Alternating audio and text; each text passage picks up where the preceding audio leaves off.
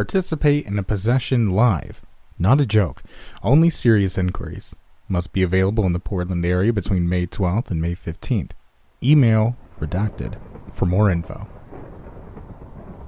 Below the ad, which I'd found on a slip of paper tucked between the napkin holder and the ketchup at the sandwich shop I ate at sometimes, someone had doodled in pencil. Or maybe it was better than just a doodle. I could clearly see what it was, after all. Dragonfly. Three days later, I was walking to my car when I heard a woman scream at me from across the parking lot. Bastard, you fucking bastard! I turned and looked at her bewildered, my eyes going in every direction as I searched for some other explanation than a stranger yelling at me for some reason. But it was early on a Sunday and the lot was empty except for us. Besides, she was walking towards me fast, her eyes red rimmed and teeth bared. And as strange as it was to think, I knew she wanted to kill me. I could see it like a dark cloud behind her eyes, thunderbolts of ill intent and violence darting this way and that in the back of her mind. I didn't want to hurt her, so instead I tried to decide if I could make it into the grocery store before she intercepted me or if I was better off just getting back in my car. Looking her way again made the decision easy. She was running at me now. I slammed my car door shut just a second before she banged against it, her fingers splayed on either side of a face that might usually be friendly and pleasant, but now seemed hard and burning with a kind of hatred I'd never seen before. There were black lines on the palms of her hands, possibly writing, but she was moving too quickly for me to tell for sure. Eyes locking with mine, she curled her hands into fists as she snarled. Come out here, you little thief. Come out so I can rip it the fuck out of you. I don't know what you're talking about, lady. You're you're crazy. I was already backing out of the parking spot, careful not to turn so fast that I hit her as I got the front of the car out enough to go forward and drive away. She chased me to the street, but when I peeled out of the lot, she seemed to give up, standing at the edge of the street, flipping me off as I stared in my rear view. My heart was pounding, my hands were shaking. I tried to tell myself that it was because of the strangeness of getting attacked, but that wasn't all of it. It had also been the last thing she'd screamed after me when I began driving away. It had also been the last thing she'd screamed after me when I began driving away. I'd been distracted and hadn't heard the whole thing, but one word had been clear enough Dragonfly. But you're telling me you didn't even take the ad with you, right? Or email the people? I rolled my eyes at Debbie, and when I replied, my voice was harsh and loud. of course not.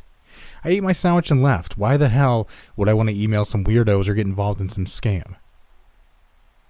She raised her hands defensively. Okay, okay, just asking. Jesus. Sighing, I shook my head. no. I'm sorry. I'm just. I'm still freaked out. Patting my leg, she nodded. I get it, but.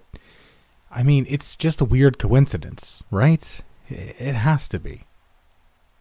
I shrugged. I guess, but it didn't feel like that. You didn't see her. When I say I think she wanted to kill me, I'm not being melodramatic. She seemed full on crazy. Frowning, I forced myself to say the thing I'd been thinking about since that morning when the woman jumped me. Maybe, and I know this sounds far fetched, but maybe she's the one that left the ad at the sandwich place. She could have planted it, waited for someone to read it, and then followed me. I could see the skepticism in her eyes, but she thought it over a minute before answering. I mean, it's not impossible. I just don't see why. It's a lot of trouble to track you for days just to stage some kind of freakout. I nodded as I heard Debbie's phone buzz. Yeah, you're right. Of course, if she's crazy, it doesn't have to make sense, does it? I. I just love you so much, you know? I blinked and looked up at her in confusion. Uh, Yeah, I know. I love you too, but what? She blushed and glanced back down at her phone. Wait, I. No, it doesn't have to make sense. And there's a lot of crazies out there these days. I stared at her. What was wrong with her? Was she just more freaked out than she was letting on? Leaning over, I gave her hand a squeeze. Don't worry about it. It's over now, and I'm okay. She gripped my hand and nodded, visible relief spreading across her face. I. I just love you so much, you know? That afternoon, I went to a movie by myself. I didn't care what it was. I just didn't want to be home with Debbie or around anyone. I felt raw and exposed, and the odd way she was acting wasn't helping. She seemed hurt that I didn't invite her along, but I reminded her she was supposed to be babysitting her little brother later in the afternoon anyway. That seemed to mollify her somewhat, and I promised to be home and cooking dinner by the time she got back from her mom's. Sitting in the cool darkness of the theater was soothing. As far as I could tell, I was the only one even there. It made me feel safe, hidden, in a way I couldn't quite explain. Everything just felt off to me, like I was moving through a fun house where the walls and floors, the ceilings and doors were all skewed just enough to be disorienting. It was probably just leftover trauma from dealing with the crazy woman, but you think you deserve it? You rotten little fuck. I jumped in my seat at the harsh whisper on my right. I turned to look for the source, but the screen went dark as I did so, killing my sight, even as I heard the rough male voice again somewhere behind my seat. We spend our lives preparing for this, earning this, and you think you can just come and take it from us?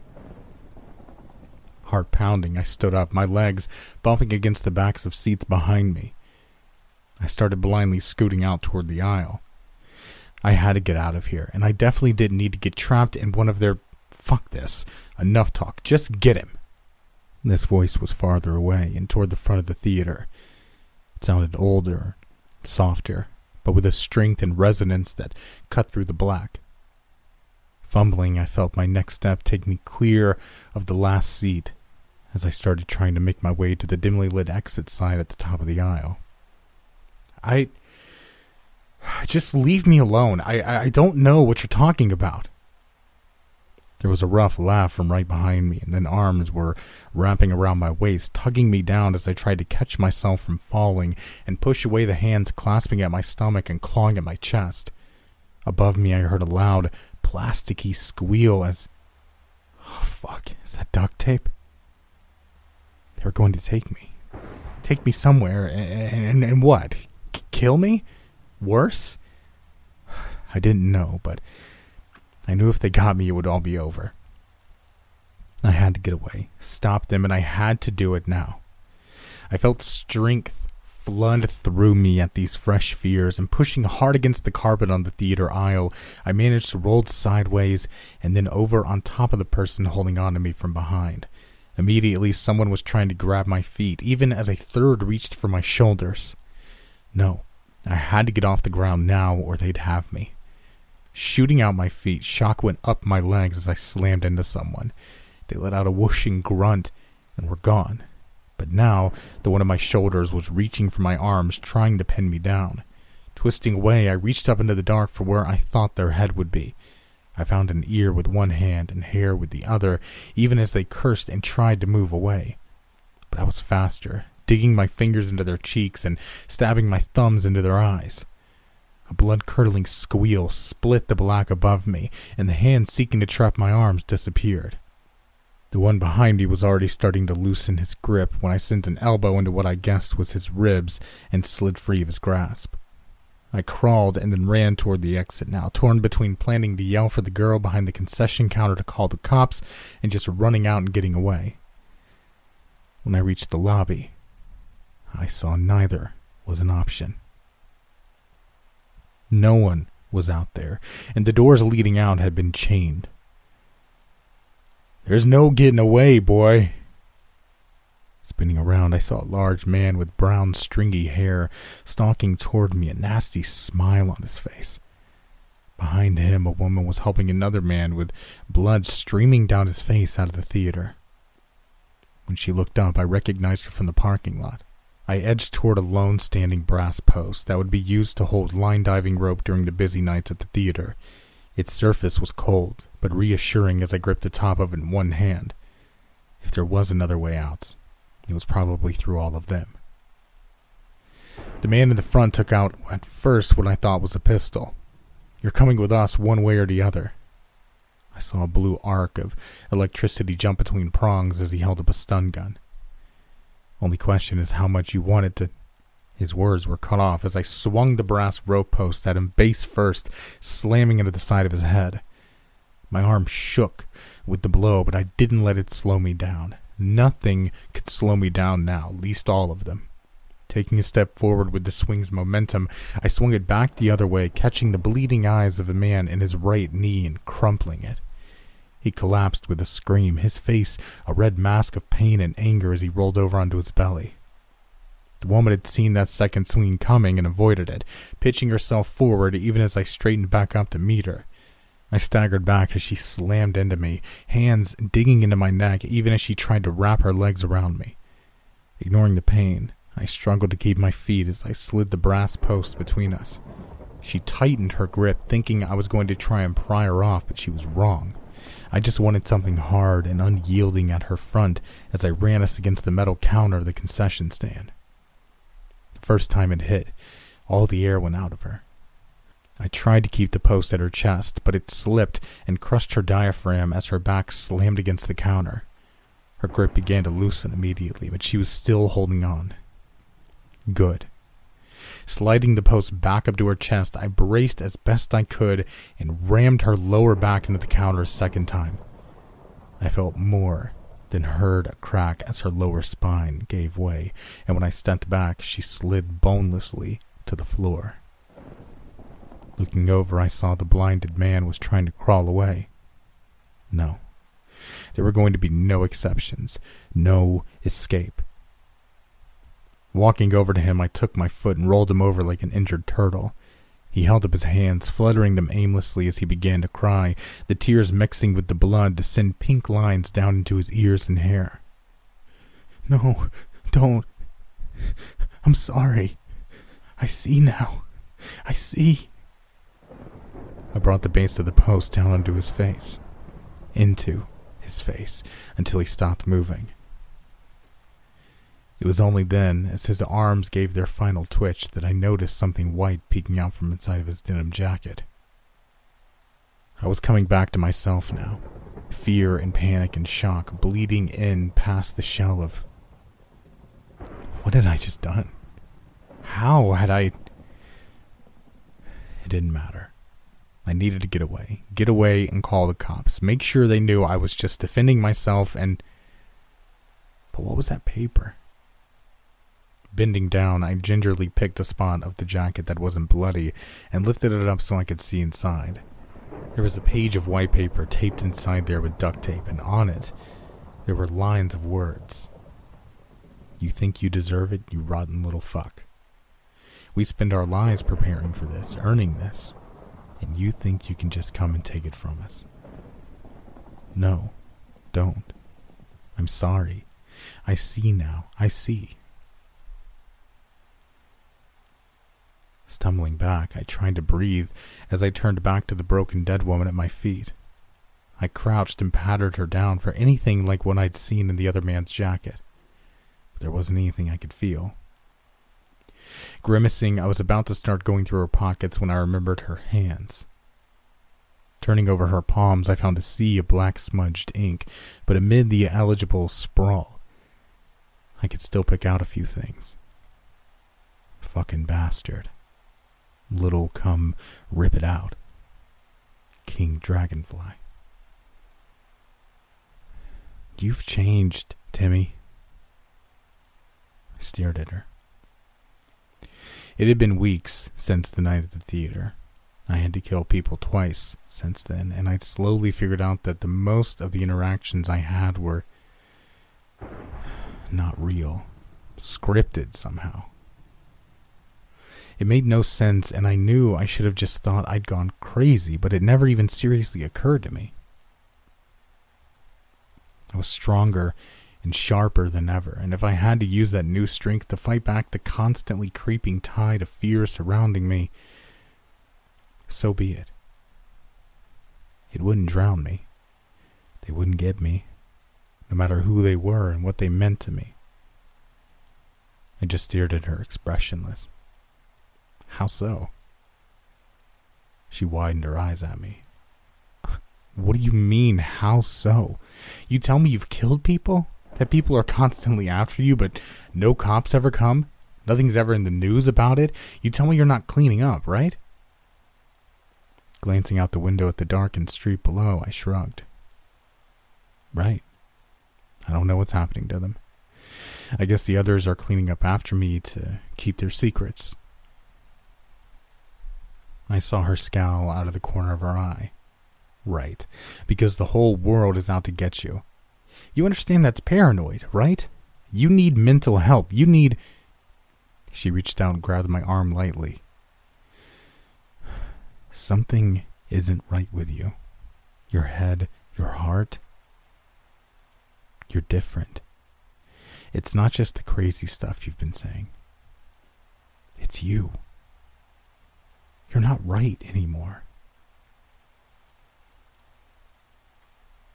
When I turned to look back at her, I couldn't entirely hide the hatred on my face.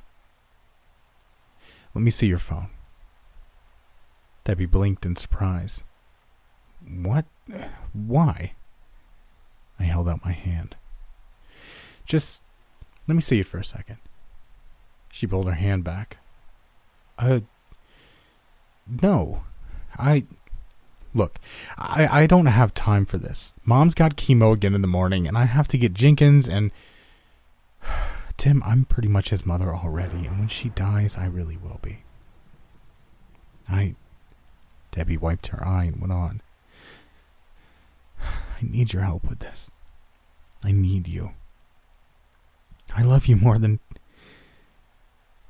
Just let me help you. Talk to me.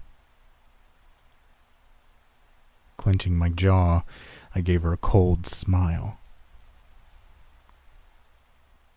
Give me your phone, and then we'll talk. Debbie stood up, shaking her head, even as she pulled her phone out and started looking at it. No, I'm not going to feed into your sickness. Her eyes flicked up to me and back down to the screen. But it's okay. I found out about someone that I think can help. I don't want to go to them. There was another way, but maybe there's not. She used her thumb to scroll on the screen. Maybe they're the only way to get you back. I snorted and looked back out the window. What a fucking joke this all was. It wasn't me that was wrong. It was the world. I'm going out, Timmy. I'll be a while, I think. I'm going to carry Jenkins by the park. I heard a soft sob when I didn't answer, and then she was gone.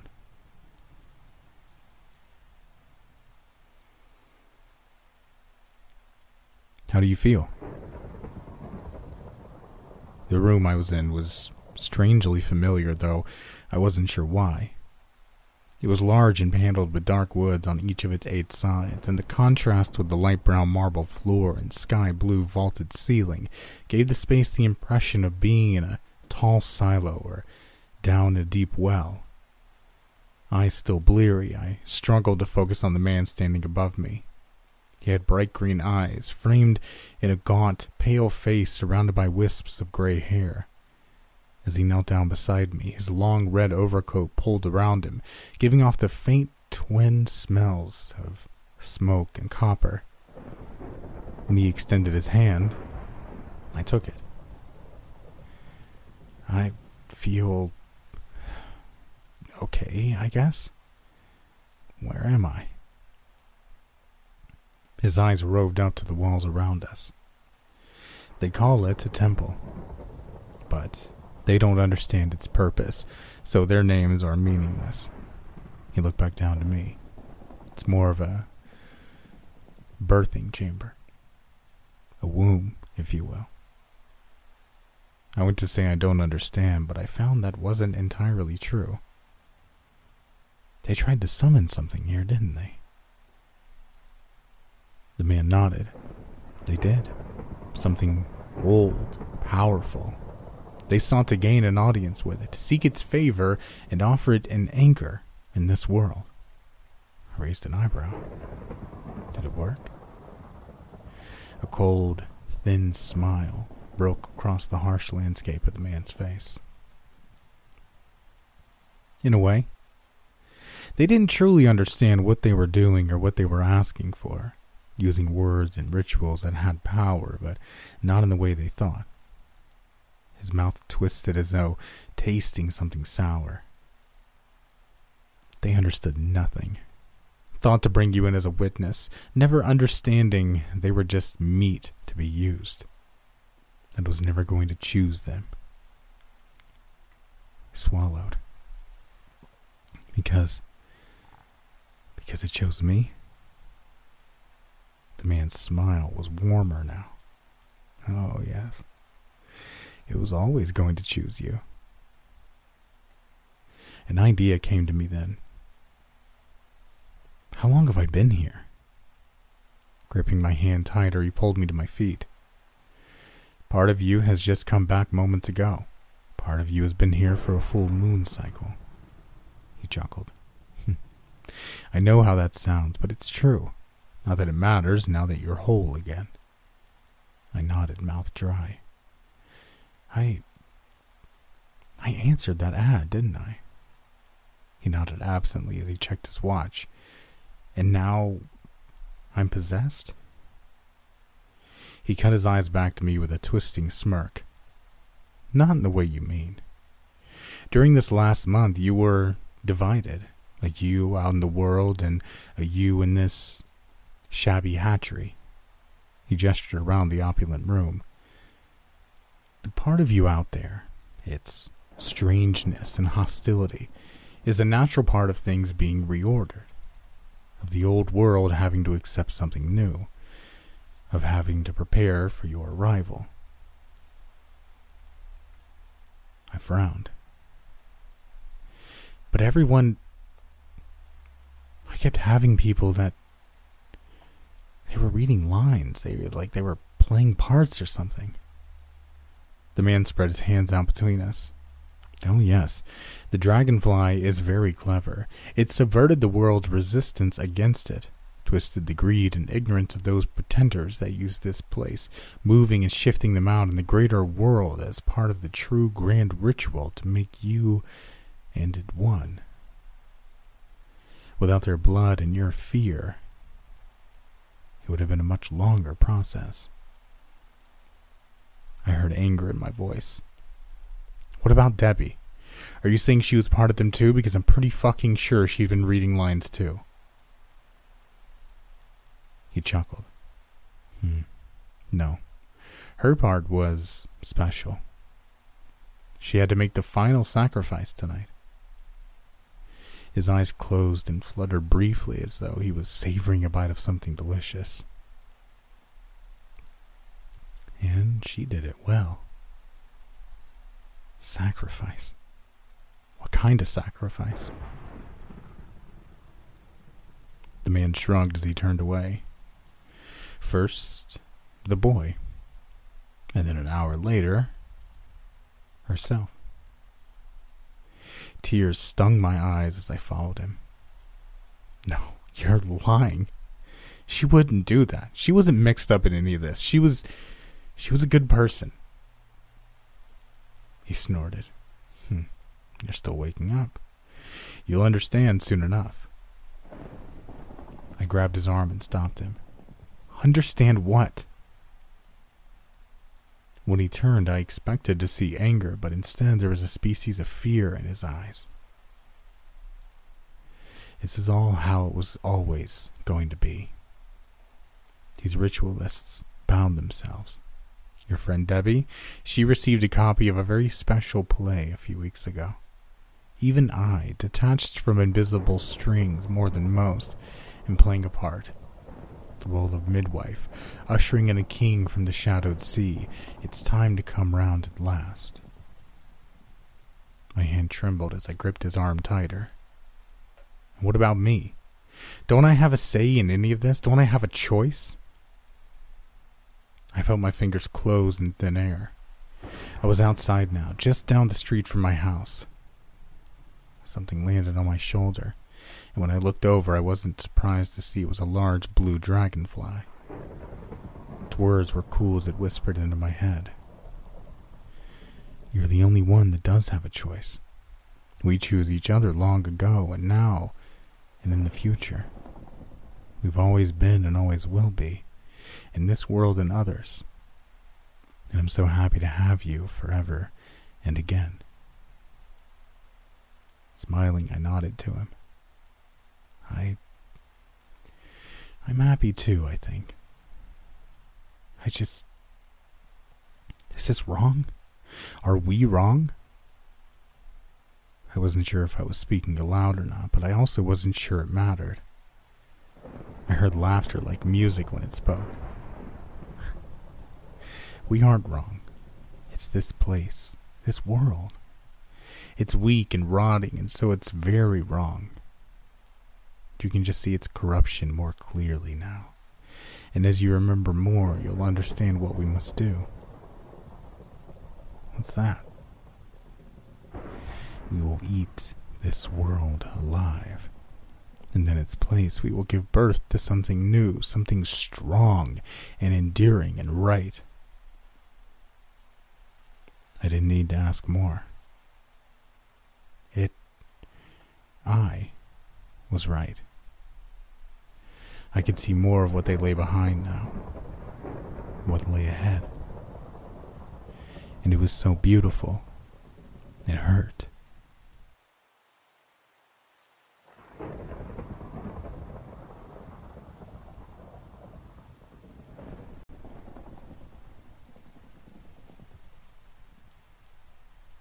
Though it may be hard to imagine, you must understand that I, too, was once a little girl, sewn together out of lace and frills and Barbie dolls with their hair cut in a mayhem with my safety scissors.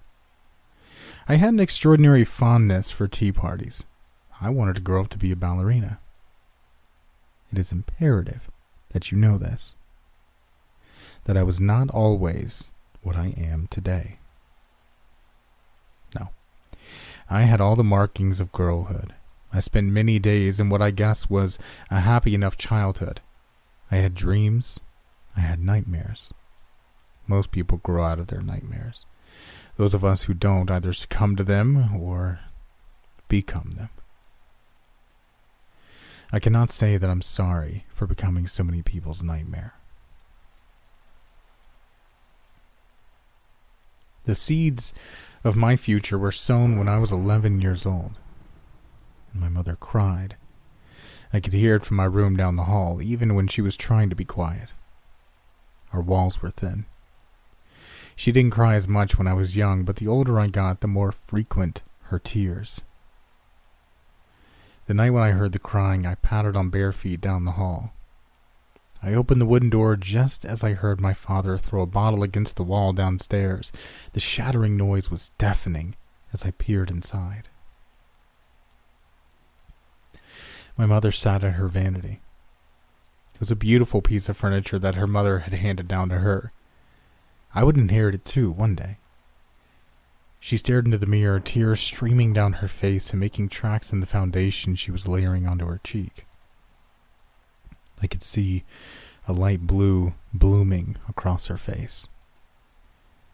When the bruise developed fully, all the makeup in the world wouldn't hide it, but that didn't stop her from trying. She saw me peering at her and motioned me over. I walked close, a little afraid of the calm on her face, so incongruous with her tears. She pulled me into her lap. She smoothed out my mess of brown hair and picked up her makeup blush. She held out her brush palette for me to choose the color. When I did, she began to apply it to the apples of my cheeks with a steady hand. I settled quietly in her lap, enjoying the soft sweep of the brush against my skin. I loved it when my mother let me play with makeup. As she put down the brush and chose a tube of lipstick, bright red, just the color I would have picked, she said, Rana, there are things a woman needs to know in this world. Today I'm going to tell you one of them. No matter how you think you can trick it, with makeup, new dresses, fancy jewelry, the mirror never lies. My eyes slid up to meet my mother's. She painted quite a picture the bruise on her porcelain skin, the tears clumping in her eyelashes, her lip trembling from the strain of holding back her sobs. Yes, mother, the mirror never lies.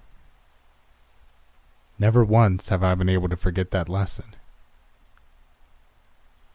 For a few months after that, I was very interested in mirrors. Whenever I was alone in the house, I'd run to my mother's vanity and stand in front of it, my pale face encircled in the gift frame as I cast my words like magic. Does Eddie from school have a crush on me? The mirror didn't answer. Is there really buried treasure in the backyard like Uncle Rob said? Mirror didn't answer. Why won't mom and dad stop fighting? The mirror didn't answer. Gradually, I stopped asking my questions, realizing that I'd only ever seen my own thin face staring back at me. Instead, I tried a different approach. I studied the face of the mirror, reading between the lines on my mouth and around my eyes. I looked for hints and secrets bubbling underneath the surface of my skin. Sometimes I found things.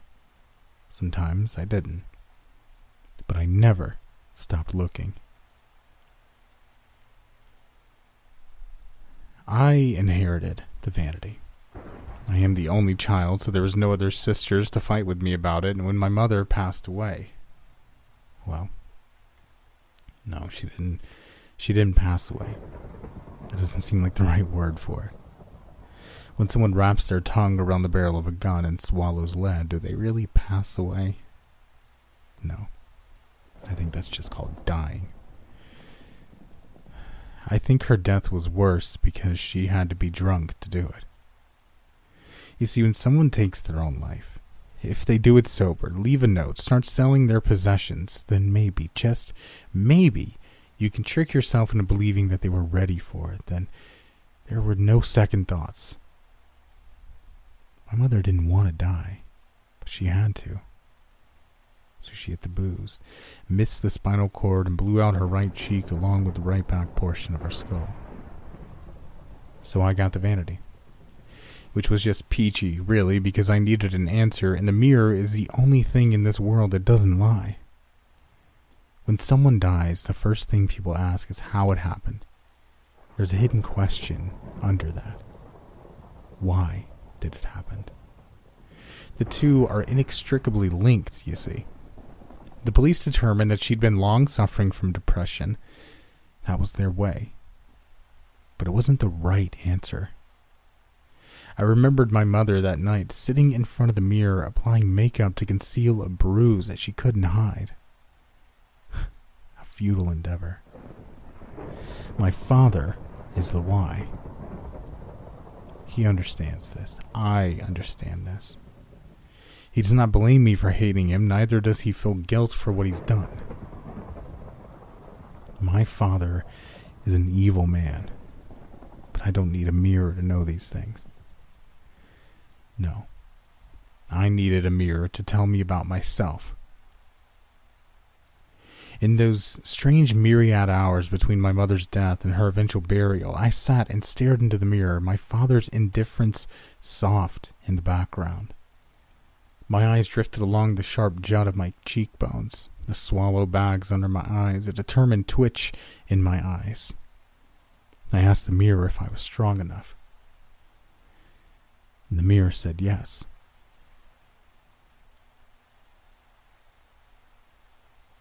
One week after the burial, I went back home, to my new home in the city, away from my small family that had grown smaller by one person. I took the vanity with me. Week after that, my father died. Nothing strange about that, really. He'd been an alcoholic for the better part of 20 years. It just got to his heart. The how and the why were both inside the bottle. Except, you and I, we know that's not true, don't we? The why was in my mother's open skull. The how was in the poison I added to his whiskey. I'm surprised that it took him so long to get to that particular bottle, but I'm not displeased. The anticipation was sweet. I expected to be caught. I would be the obvious suspect, wouldn't I? I was ready to leave my mirror behind when the law came for me. But they didn't. That night, after telling the police to do whatever they liked with his body, I stared into the mirror again. And in it, I saw my future. With a little care and some tech skills, I was able to build a successful business through the internet. With what all we know about the deepest pits of the web, it shouldn't be surprising to you that I was able to operate mostly undetected. I'm sure I pinged on a few radars, but apparently none important enough to warrant further investigation. My website was simple, just a black page with a survey. There were only two fields. One was for an email address, the other was labeled as a password. In actuality, it was for entering a passcode. If you had the correct code, then your email address would be sent to mine and I could contact you at my leisure. How could people get the code? whispers in the dark corner of the web. The places people don't like to look unless they need something very, very badly. I was one of those things that people needed. Badly. The code changed every day, of course, and I covered my tracks well. I didn't take every case that came to me. In fact, I took very few. Just as they needed something, I did as well. They needed an extermination, the removal of a problem of a particularly cancerous nature. I needed evil. They would send me the target and any information they had on them. They didn't get to dictate how their job was done or when. I know many of them would have liked their targets to suffer. I was not interested in suffering. I was only interested in the extermination. I would conduct research into them and decide if they fit the bill, if they were a true manifestation of evil. People did not come to me lightly. It was well known that I'd had a special policy. That is, I would conduct research into the person making the request as well as the target, and I would exterminate evil as I saw fit. I do not pretend that what I did was right. I was not interested in being right. I was interested in surgery, which our society desperately needs. The simple fact of the matter is that some people deserve to be removed. I just became the scalpel. There are many different kinds of evil. The one that I sought to destroy was human evil. It's an evil that's prideful, lustful, wrathful, and a million other pieces of shattered glass that human nature is prone to. It's self centered. There is no empathy, but there is joy a great delight in what is done. This is the evil that killed my mother. Every kill was the same. Guns, to me, were not possible because they could be traced, because they created a dreadful mess, because they were sacred. My mother, after all, had killed herself with one. Poison was too slow, too obvious. There would be no way to get rid of the body. Besides, poison depends on trust, and that is something I'm incapable of on either side of the equation. I settled on piano wire. It's thin and sharp, a nice edge, and a neat coil. It suffocates and it cuts. There is blood, but there's no gore. There's pain, but it's fragile and transient. It's not an easy death, but it is one that comes easy. It was sufficient. My house, if you could get past the police tape to look at it now, is a mess of piano wire. It's beautiful in its own way. Nine deaths. Two middle aged young Caucasian males, one young adult female Caucasian, two children, one Hispanic, and one indigenous person, three elderly women of Asian descent, one elderly man, African American. Race, age, gender made little difference in surgery. Two child rapists, three budding serial killers with an abundance of tortured animals to their name, two child beaters, two that committed hate crimes of a particularly grisly nature. Evil exterminated. As I completed my work, I took care not to ask the mirror any more questions. On my mother's vanity it sat, waiting for me to return to its wisdom. For the moment, there was no need. Ten deaths. One mistake. She was beautiful. With gold spun hair and a snort at the end of her laugh, she had long chipped fingernails and milky green eyes. A child molester, and her eight year old brother was her victim. But this time, my research was not impeccable. There were oversights. I didn't see the seams in the fabrication, the undercurrents of hate and lies. Once I'd completed my work, the man who had requested my help disappeared. That was when I understood my mistake. That night, I returned to my mother's mirror. I sat in front of it, brushing the blood out of my hair with a long toothed comb. I waited patiently for my answers. What do you think I saw?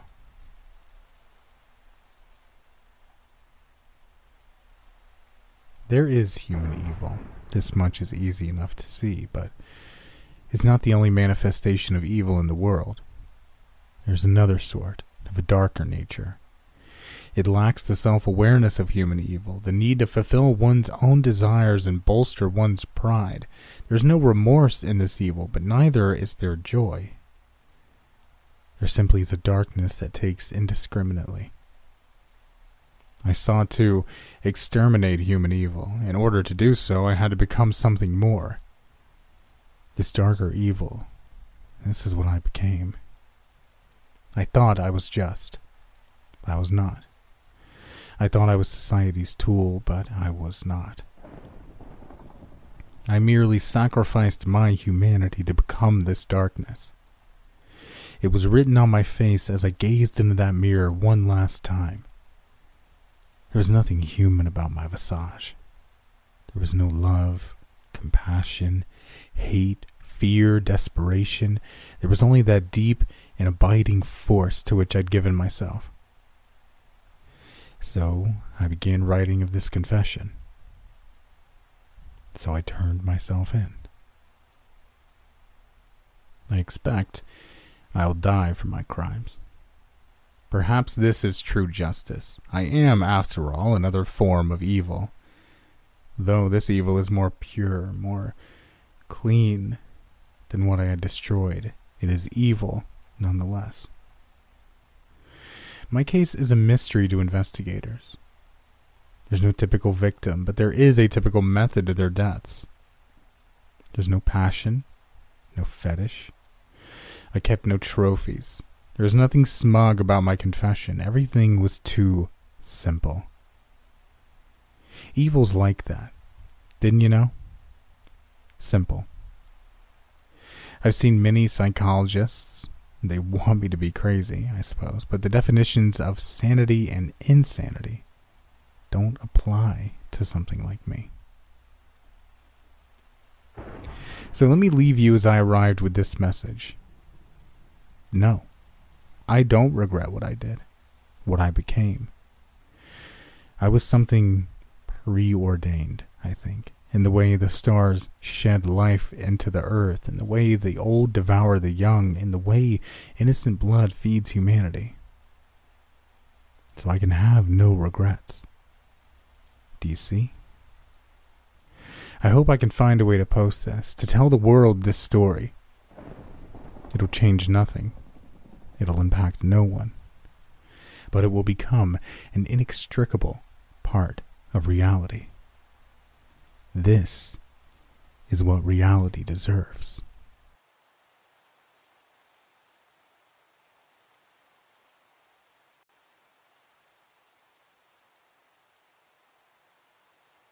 Last year, I moved into my dream house with my fiance. We'd been planning this move for years, and after a lot of saving, in addition to landing our dream jobs in the same city, we were excited to take the next step and put a down payment on a house. When we first toured the place, it was everything we'd ever wanted. It was spacious, had all the modern amenities, had a pool, and it contained a large basement I could convert into an amazing game room on top of being within our price range. The only real concern I had was how many other buyers were looking at the home. We were told that there were a few other couples who were considering purchasing the place in a short conference with my fiance. I told the real estate agent that she might as well tell them that the home wasn't for auction because we were taking it. As soon as we got some people in there to make sure that everything was up to code, we said that we would gladly buy the house. Soon after, we had an inspection done, and I talked to one of the guys about their findings. Just as I had hoped, everything was up to snuff.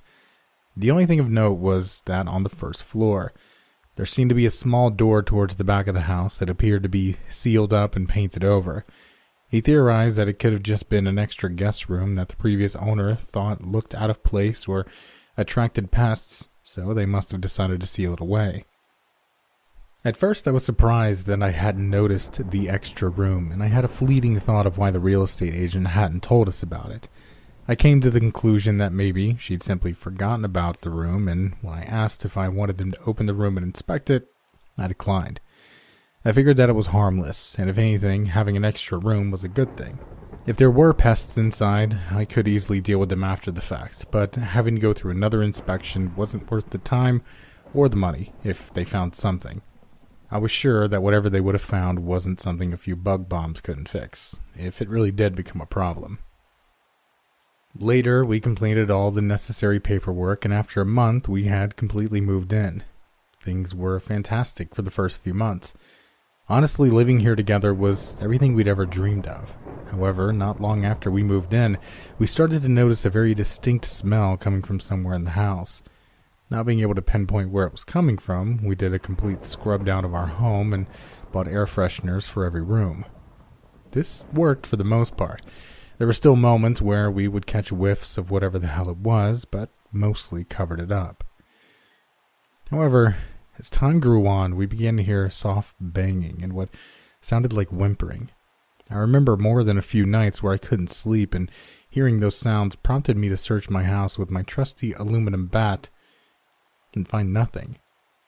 As the weeks passed, these strange occurrences only seemed to intensify to the point where we were losing sleep because of them.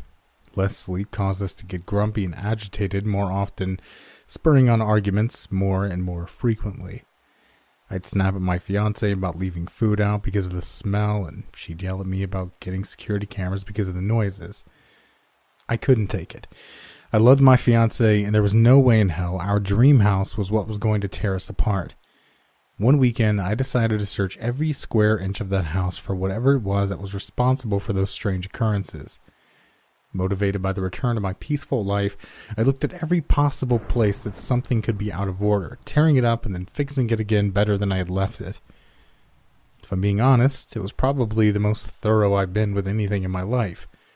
Unfortunately, after finding nothing, I was at my wits' end. Where the hell could this be coming from? And then it hit me.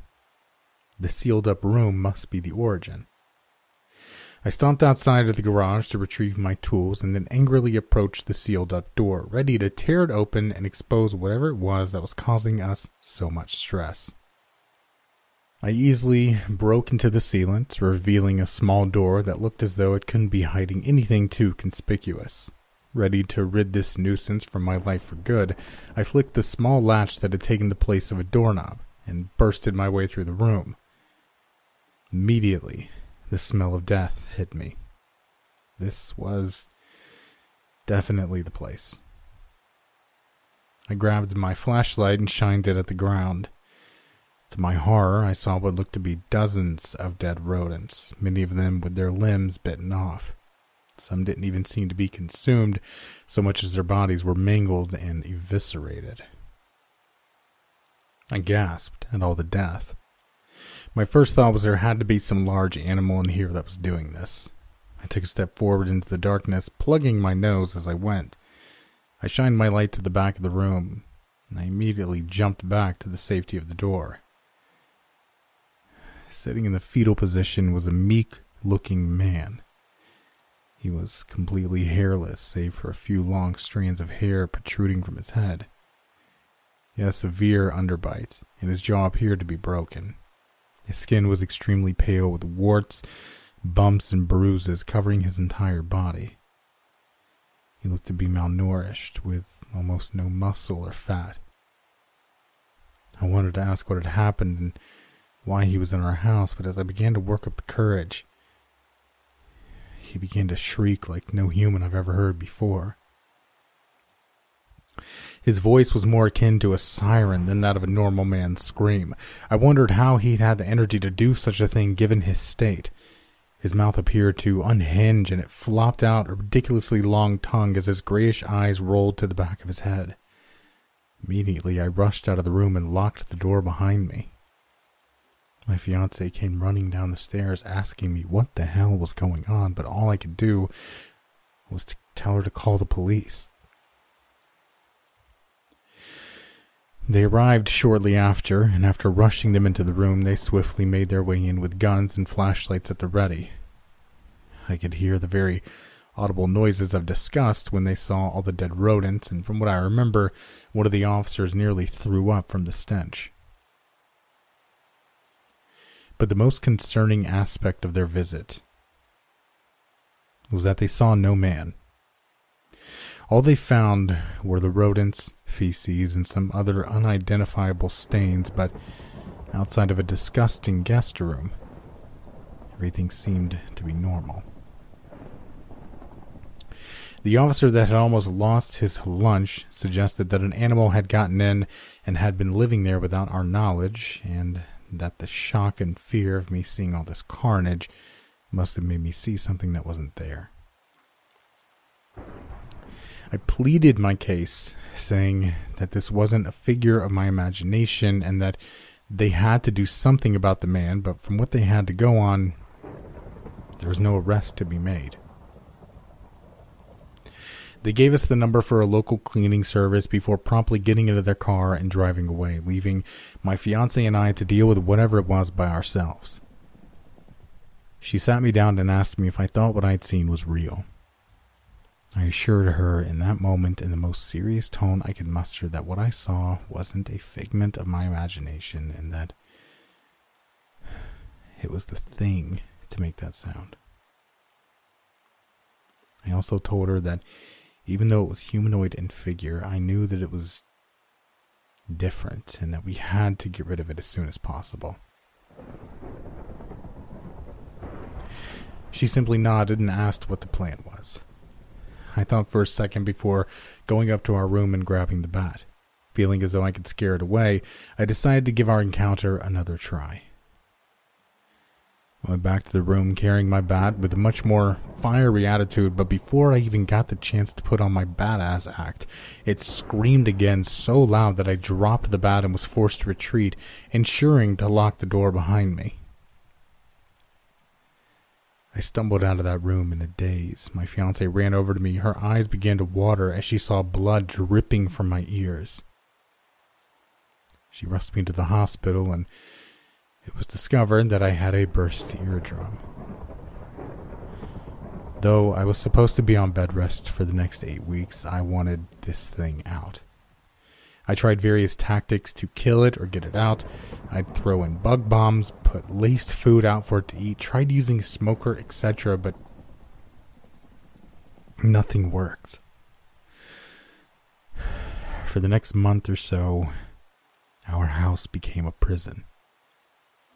As I began to heal, we used every opportunity we could get to get out of the house or stay somewhere else. Even though it had never even tried to leave the room, it just didn't feel safe to be in the same general vicinity as it. Hell, even our sex life suffered. Neither of us felt comfortable doing anything in the same house that that thing existed in.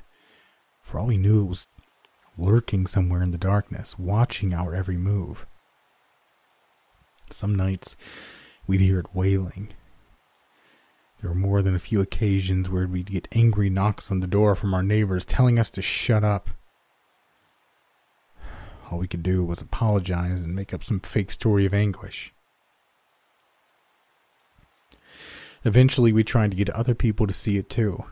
Maybe someone else would know what it was or would have an idea of what to do.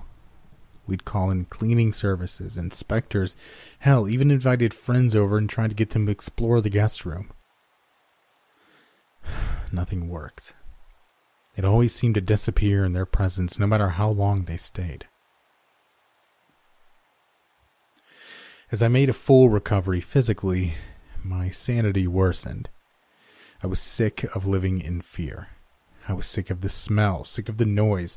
I was sick of feeling like a prisoner in my own home. So I did the only thing that I deemed logical. I bought a gun. This was my solution. If I couldn't get it out of my house and I couldn't make it sick or kill it in any other way, I'd put a fucking bullet in its head. I made a plan with my fiance to kill it the day I received my weapon. I strapped a light to my forehead and held my gun out at the ready as she slowly opened the door for me. I met the creature's eyes. As soon as the light entered its realm, its gaze shifted up at me. I think this was the first time I really got a deep look into its emotion. It's strange. I would have thought that the look it gave me would have been one of fear or confusion, like an animal gives a person right before their car is about to collide with in uh, the street. But no. This look was different. This look was cold. It was almost like it was telling me that this was its territory and that any intruder would be moved by force. Despite the fact that I had a gun, I was the one who was afraid. I was the confused animal, trying to understand the force coming at me. I remember unloading the entire clip into the thing. To my joy, it didn't even attempt at making that awful scream as I kept firing, letting all my anger from the past months leave my body with the bullets. As soon as it was out, I remember I stood there, taking in the deepest breaths I'd ever taken. It was dead, I thought. A large smile formed on my face, and just as I was about to spin around and give my wife the biggest congratulatory kiss, I heard it start coughing. It heaved, and to my utter horror, I could see the bullets start to leave its body. They started to drop out, almost like sweat, leaving behind a disgusting yellow pus that coalesced against the wound. My eyes grew large, and I immediately spun around, dropping the gun, and closed the door behind me. Realizing my mistake, I told my fiance to run while I went back to grab my weapon. I quickly opened the door to retrieve my gun, and right in the face was the creature, now standing on long, thin legs. I screamed and grabbed for the gun, ducking out of the way just as it reached out to grab me. I locked the door behind me once more and fell to the ground once I was safe. I fell to my knees and I I cried. The emotion came rushing out of me. I sat there for a pretty solid amount of time, bawling my eyes out. In my mind, there was only one thing to do. The next day, my wife and I bought up all the materials we could and we sealed that room back up. Then we called our real estate agent and told her we'd like to sell the house. I know some of you are going to scream at me for that. Why didn't you burn the place down? Why didn't you fill that room with concrete? Why didn't you tear down the property and build from scratch? Simply put, I don't want that thing to get out. If it's content to hang out in that room for all eternity and bite the heads off rats, that's perfectly fine with me. Honestly, it's a much more comforting thought than it being walking the streets of God knows where, terrorizing God knows how many people. I can't imagine the horrors it could unleash if let loose. Obviously, we can't tell the next buyers about the creature, otherwise, we'd never sell the place, but what they don't know won't hurt them. We tried sound and smell proofing the area as best we could so that it takes longer for someone to notice, but for the time being, I think we're fine. We've already picked out a new place to live in a new city, so we'll be far gone from this place soon. Honestly, there isn't much to say about this. I'm obviously never coming back here. I think my only piece of advice is that if any of you are looking to buy a home, make sure that you check every room thoroughly, even the ones that seem to be hiding something dark. What's lurking in that darkness might make you rethink your purchase entirely.